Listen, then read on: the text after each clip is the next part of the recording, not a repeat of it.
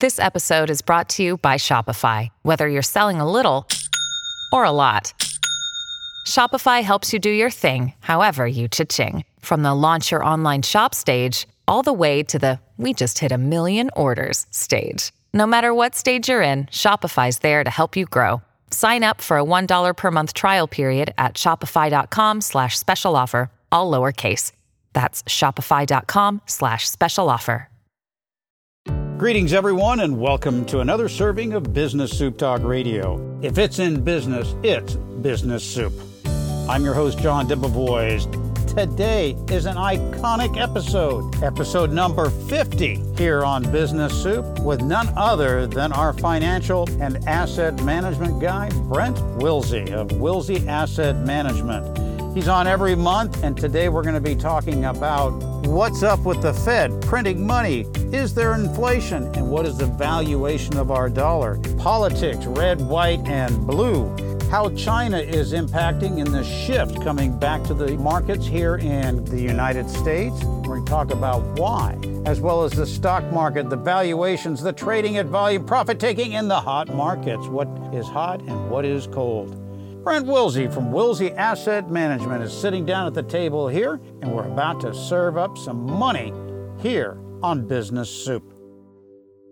Brent, welcome back to Business Soup. It's a pleasure to have you as one of our regulars. Well, thanks for having me, John. Always great to be here.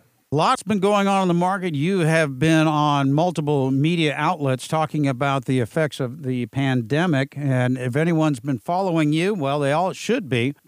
My concern in the small business arena where we play is what is the impact of the feds printing all of this money? It is out there for everybody to grab. What's going to be the long term impact of all this money being printed? Well, it's probably going to be a difficult situation. I don't think it's going to be that way for a while. What people are concerned about, oh my gosh, inflation is going to come, it's going to be terrible. Well, again, inflation is too much money chasing too few goods. And we just don't have that yet, John but we do need this liquidity right now. Where it's going, it's kind of getting stuck in the what we call the money supply. And I haven't checked. I've been going to do it here, but for the most recent numbers, I'm pretty sure we have about 25, maybe 26 trillion dollars in liquid money that's just sitting in the banks. And we've seen the savings rate for people is now like 23%. And, and gosh, John, at one point about 10 years ago, the savings rate was down to 4%. So right now, people are taking that money, they're just socking it away. They, they want to be safe and so forth. Now, once we feel good again, maybe sometime in 2021, and people start feeling really good about things and they start leveraging again and spending money, at that point in time, we could see inflation if we can't produce enough goods quick enough to meet the demand, because that's just going to push prices up. Too much money, again, chasing too few goods. Well, we're seeing a in the real estate market in our hometown down Southern California, we're seeing a continued high demand even after this COVID, this shutdown. The housing market is still very strong. Do you see that continuing with the lack of inventory? What's actually causing the prices to rise actually three things. One is the lack of inventory. I mean, again, supply and demand. If there's not much inventory out there and the demand is high, which it is, that is going to push prices up. Now, what's causing the demand? Two things. One, people don't want to be in the cities and combine, you know, small areas anymore. They want a backyard. They want to be able to, quote unquote, social distance with the neighbors. So they want to get out of the cities into the suburbs. And then the last thing, the third thing that's causing this big boom is a big decline in mortgage rates. Gosh, I, I was actually looking at uh, buying another house myself. Actually, I, I, did sell my house, by the way. Uh, I've decided not to buy another one because I think we could have this excitement end rather soon. But when I looked at buying a new house, and this was on a jumbo loan with Citibank, I could have got 2.6% if I just deposited, I think, like a half million dollars with them on a jumbo loan, John. I mean, that's incredible rates. So that's what's causing this boom is such low rates and people saying, hey, let's take advantage of this. Are we seeing any pattern from historical rates in housing and with, with the abundance of money? Are we seeing a trend or is this something that is different from the past? I wouldn't say it's a trend. I'm concerned that it's not going to last very long here. And that's why, again, I sold my house. And as opposed to buying another house, I decided to rent for a while. And and see how crazy things go here in California. That's a whole nother show, probably. But um, I just don't see it lasting very long because rates will start going back up and that demand could decline. We get a vaccine, we get things to turn around on COVID. I mean, this could all change very quickly in the next three, four, five months to where what are causing people now to move from the suburbs and buy a home. If you have higher rates, you have no concern on COVID, that big push may stop and therefore prices could level off, perhaps drop a little bit. I don't, I don't see them dropping dramatically, but they can slow down the growth and again, maybe a small pullback on prices if demand is not there. You were talking about the growth of the money supply that's in savings. I think you said what, 26 trillion? I, I, believe I've got to put a quotation on that because I've not checked it since last month. What's a trillion here, a trillion there? You know, it's okay, like the bank account, you know? right. So I, I, know it's somewhere around 25 trillion, which is a lot of money to have in liquid money. And that money, by the way, is not earning very much. No. And once things kind of open up or things change, you will see that come down somewhat. And again, that savings rate, 20, 23%, that's what people are saving. That's going to change as well. So a lot of people are concerned that, oh, we're going to have this big depression and so forth. We can't have a depression with all this money going around. A depression actually is caused by the lack of money. Right. A lot of money out there. I see no depression, even a recession. Well, how do I phrase this? We're, we're in a recession now, but it's not a, a, a, across the board recession. I'll put it that way. I put quotations around that as well. it's a radio program. You can wave your hands all you want. what about the valuation of the dollar? Do you see that fluctuating, and is that going to have an impact on business, commodities, and uh, goods and services? You know, John, that, that is one thing that we do want to have is we do want to have a weak dollar. Now that sounds terrible, but again, I, I don't like to be like banging our chest. Oh, we, we've got, you know, the strong dollar and good for us and so forth. That actually makes our imports less expensive, our exports more expensive, more expensive. which you don't want that because what that means, you're going to import more goods and you're going to export less. We want the opposite. So a, a weaker dollar can benefit us during a difficult time frame because you can produce more goods and you'll buy again less from, from foreign countries. So the dollar right now is not a big issue. Uh, we're not worried about it. What I'd be more worried about, John, is seeing the dollar rise dramatically because if our rates go up and our economy improves, that will probably cause more strength in the dollar, which again does reverse of what I said, where we want, you know, again, import prices higher and we want export prices lower. Stronger dollar is going to reverse that. Well, speaking on that, China has been in the headlines for many reasons. And from the business standpoint, we're seeing a lot of headlines about businesses relocating or coming back to the States. Are the feds or is the U.S. giving incentives to them, or is just China being such a pain in the neck that they're deciding we don't want any more of it? I think it's a couple of things. And, and I think the Fed is, you know, kind of their arms are open. The United States, yes, please bring your businesses back uh, here to the U.S but also too with the COVID-19 being in China, that did not make businesses feel comfortable how poorly that was handled in China. Also, too, we forget how good things are here. I mean, when I don't know if you've ever been in China, I've not been to China. I would like to go someday, but what I've seen and read and studied was how bad their transportation system is. I mean, yes. you've got a problem with, with distribution, transportation over there. There's a lot of headaches as a business owner you have that here you don't. I mean, we have, and I forget the number. I I think I've talked about this before about the, the millions of miles of highways we have here and how easy it is to transport goods. That's not the case in China. So, as a business owner, that benefit they used to have with the cheap labor, that's not there anymore. The labor costs have come up a lot. So, now, not worth the COVID thing, not worth all the hassles. Let's bring our businesses back to the U.S. here. Talking about the U.S., there's been a lot of activity and will continue through November about the politics. You've got the red, the whites, and the blues, and it could get bluer. Right. if we continue down the red path, we can see more incentives and probably business continuing to be stronger. Is that a, a fair assumption? It's a fair assumption, and I don't want to have people feel I'm political and, and oh he's all you know for the Republicans and so forth. So let's just kind of look at what happens with with the the, the red. Uh, the red, they're, they're more pro business. They don't want as much regulation. They want to incentivize businesses. They want businesses to grow. That's what the red wants.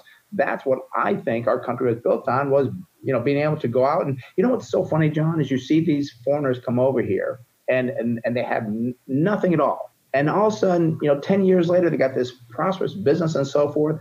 They worked their butt off to do that, but they had the capability here to do that that they did not in their own country. And I think a lot of times our citizens forget about that. Oh, it's so tough here, so hard here.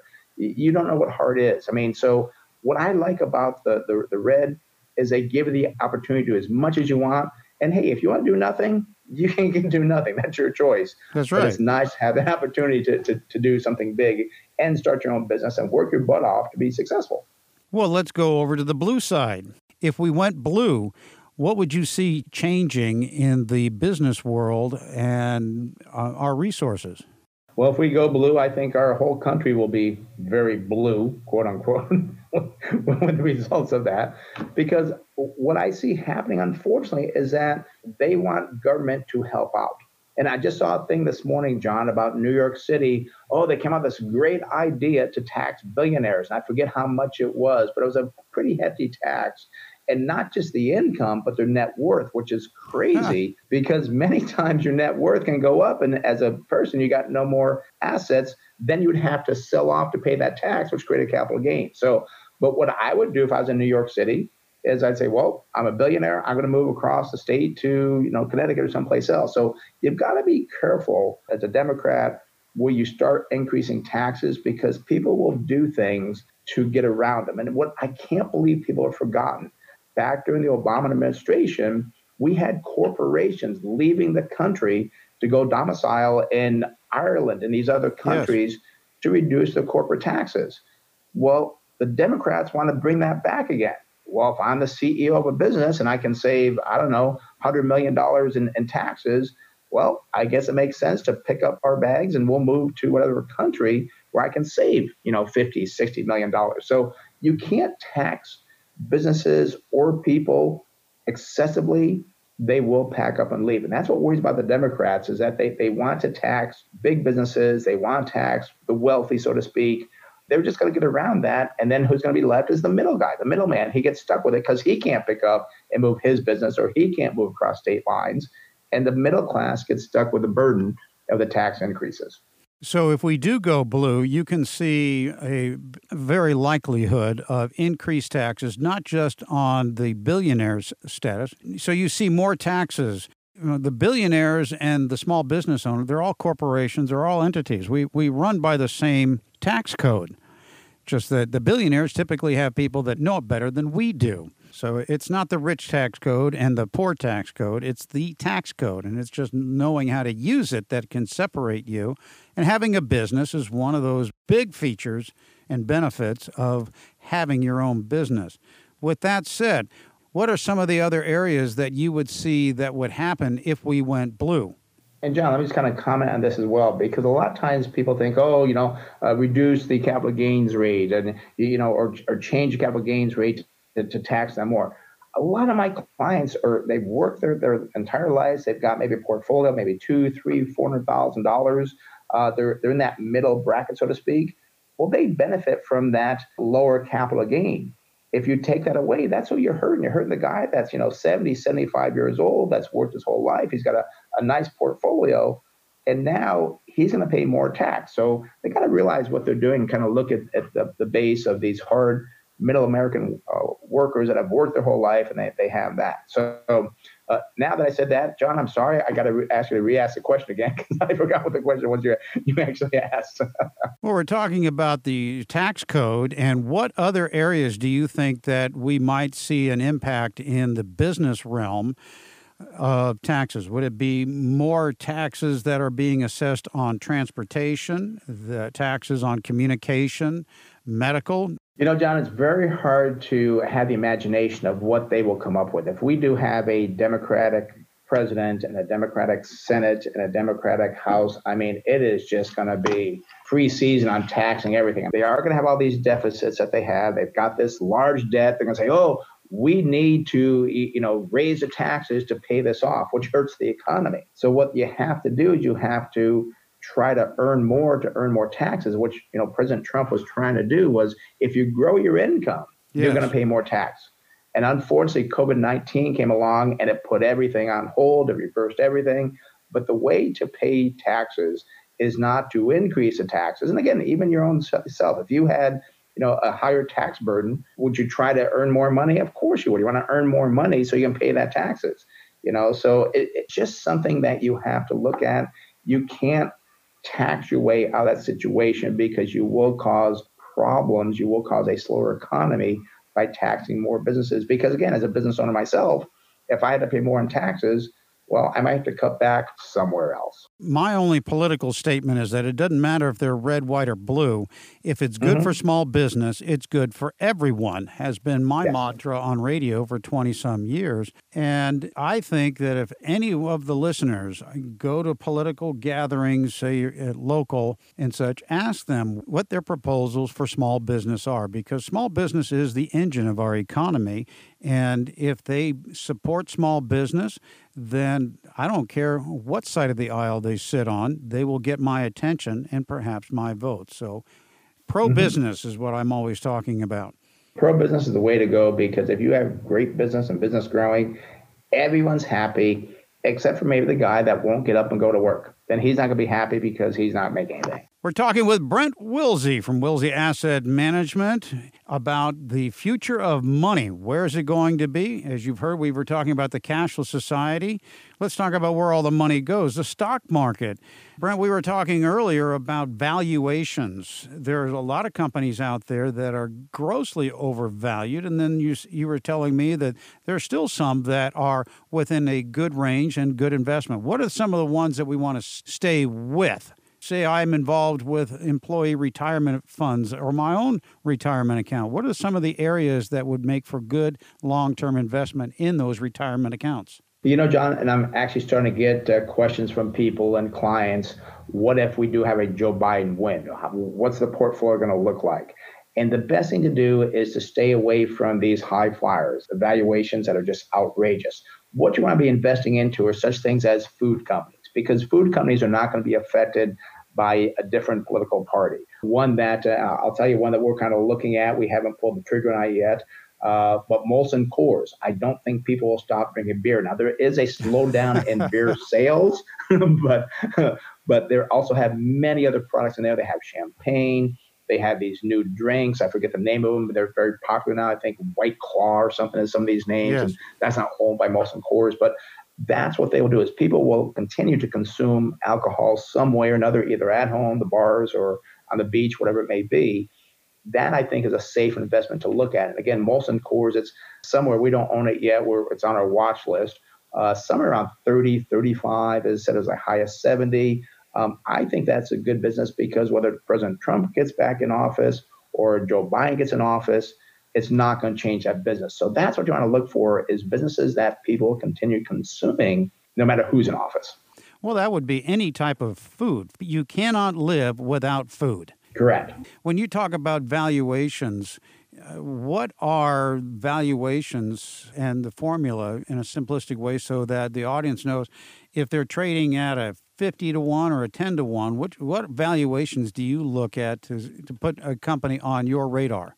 Well, John, that's a great question because a lot of times people don't know what they paid for something or the value they paid for something. When we invest in a business, we look at four different things and what we're paying for. We want to know what we're going to pay for the earnings of that business, the sales of that business, what are we going to pay for the book value, and very important, what are we going to pay for the cash flow. And let's just use the PE ratio, the, the most widely known. With a PE ratio, it's price divided by the earning. Now you get a multiple of maybe 10 times, which is very good.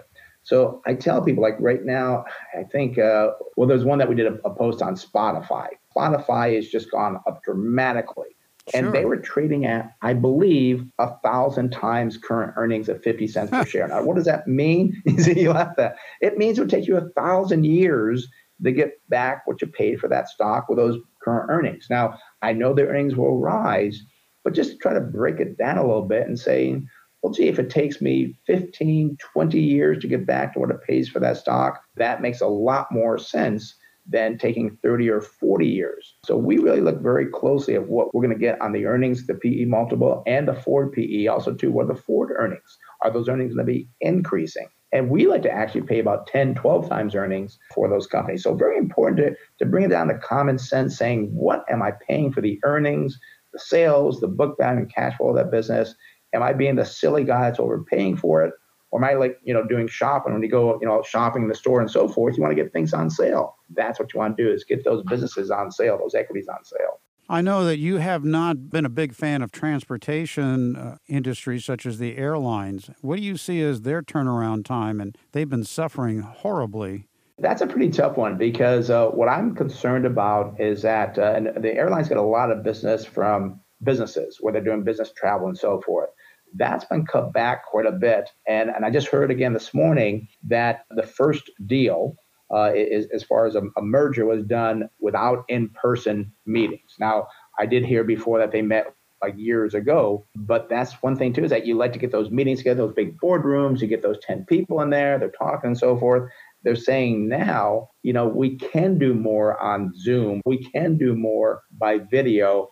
I still think we'll have some things come back, one thing that I know is not really dropped is that the the, the travel of family, you, you will still go see your family, vacations, but the business travel was a big part of the airline. So we have one airline we're watching, but it, has got to drop at least another 20% before we feel comfortable saying that would be a good one to invest in. So I, I think we're going to be in a change for airlines for a while. You also, too, John, you got to remember airlines are very expensive. I mean, a plane doesn't cost, you know, a, a million dollars. I mean, these planes are very hmm. expensive. And that's a lot of capital you have to get into. And therefore, you, you spend all this money investing the capital. And then when things slow down, well, you still got to pay that debt. So it's very difficult uh, for the airlines. And I, I, would stay away from that one. But there's, there's other transportation companies. I mean, that includes trucking, uh, that includes package delivery. I mean, you got Federal Express, UPS. I mean, that's working very well for transportation. But the airlines and the hotel industry also, I'm just a little bit cautious on those. What about the rail? I, I, one of my favorite transportations is the train. Not very speedy, but it's very scenic. How the rail transportation doing and the, and the industrial use of them? You, you know, John, I, I, I, do a lot of thinking, and that's one thing I have thought about. Uh, they're not going to change that much, especially the growing economy. And and I used to own Union Pacific for years. We did very well on it. We sold it pretty close to where it is now years ago. But I still like that business because it's a very simple business. Um, if the economy goes up and you're transporting more goods, you know, more iPhones, more food, whatever it may be, the train's going to have more on the trains. And, and also, it's a very inexpensive way to transport goods. I think they said, and this was years ago, I never really forgot it, that trains get about 200 miles per gallon because you're taking so much stuff on there. So right. it's a very efficient way to move goods.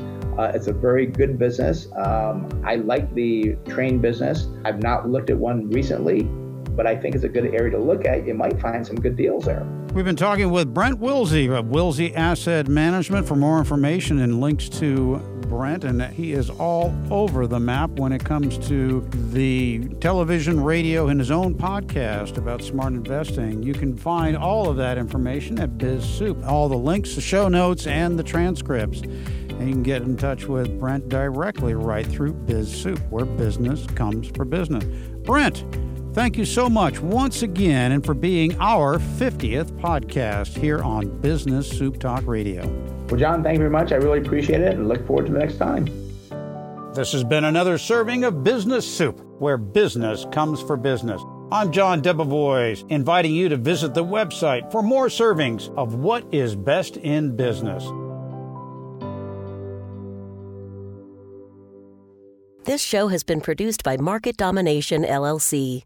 To discover how you can have your own show completely done for you and turn it into a real published book and become the authority in your marketplace, go to www.marketdominationllc.com slash podcast offer.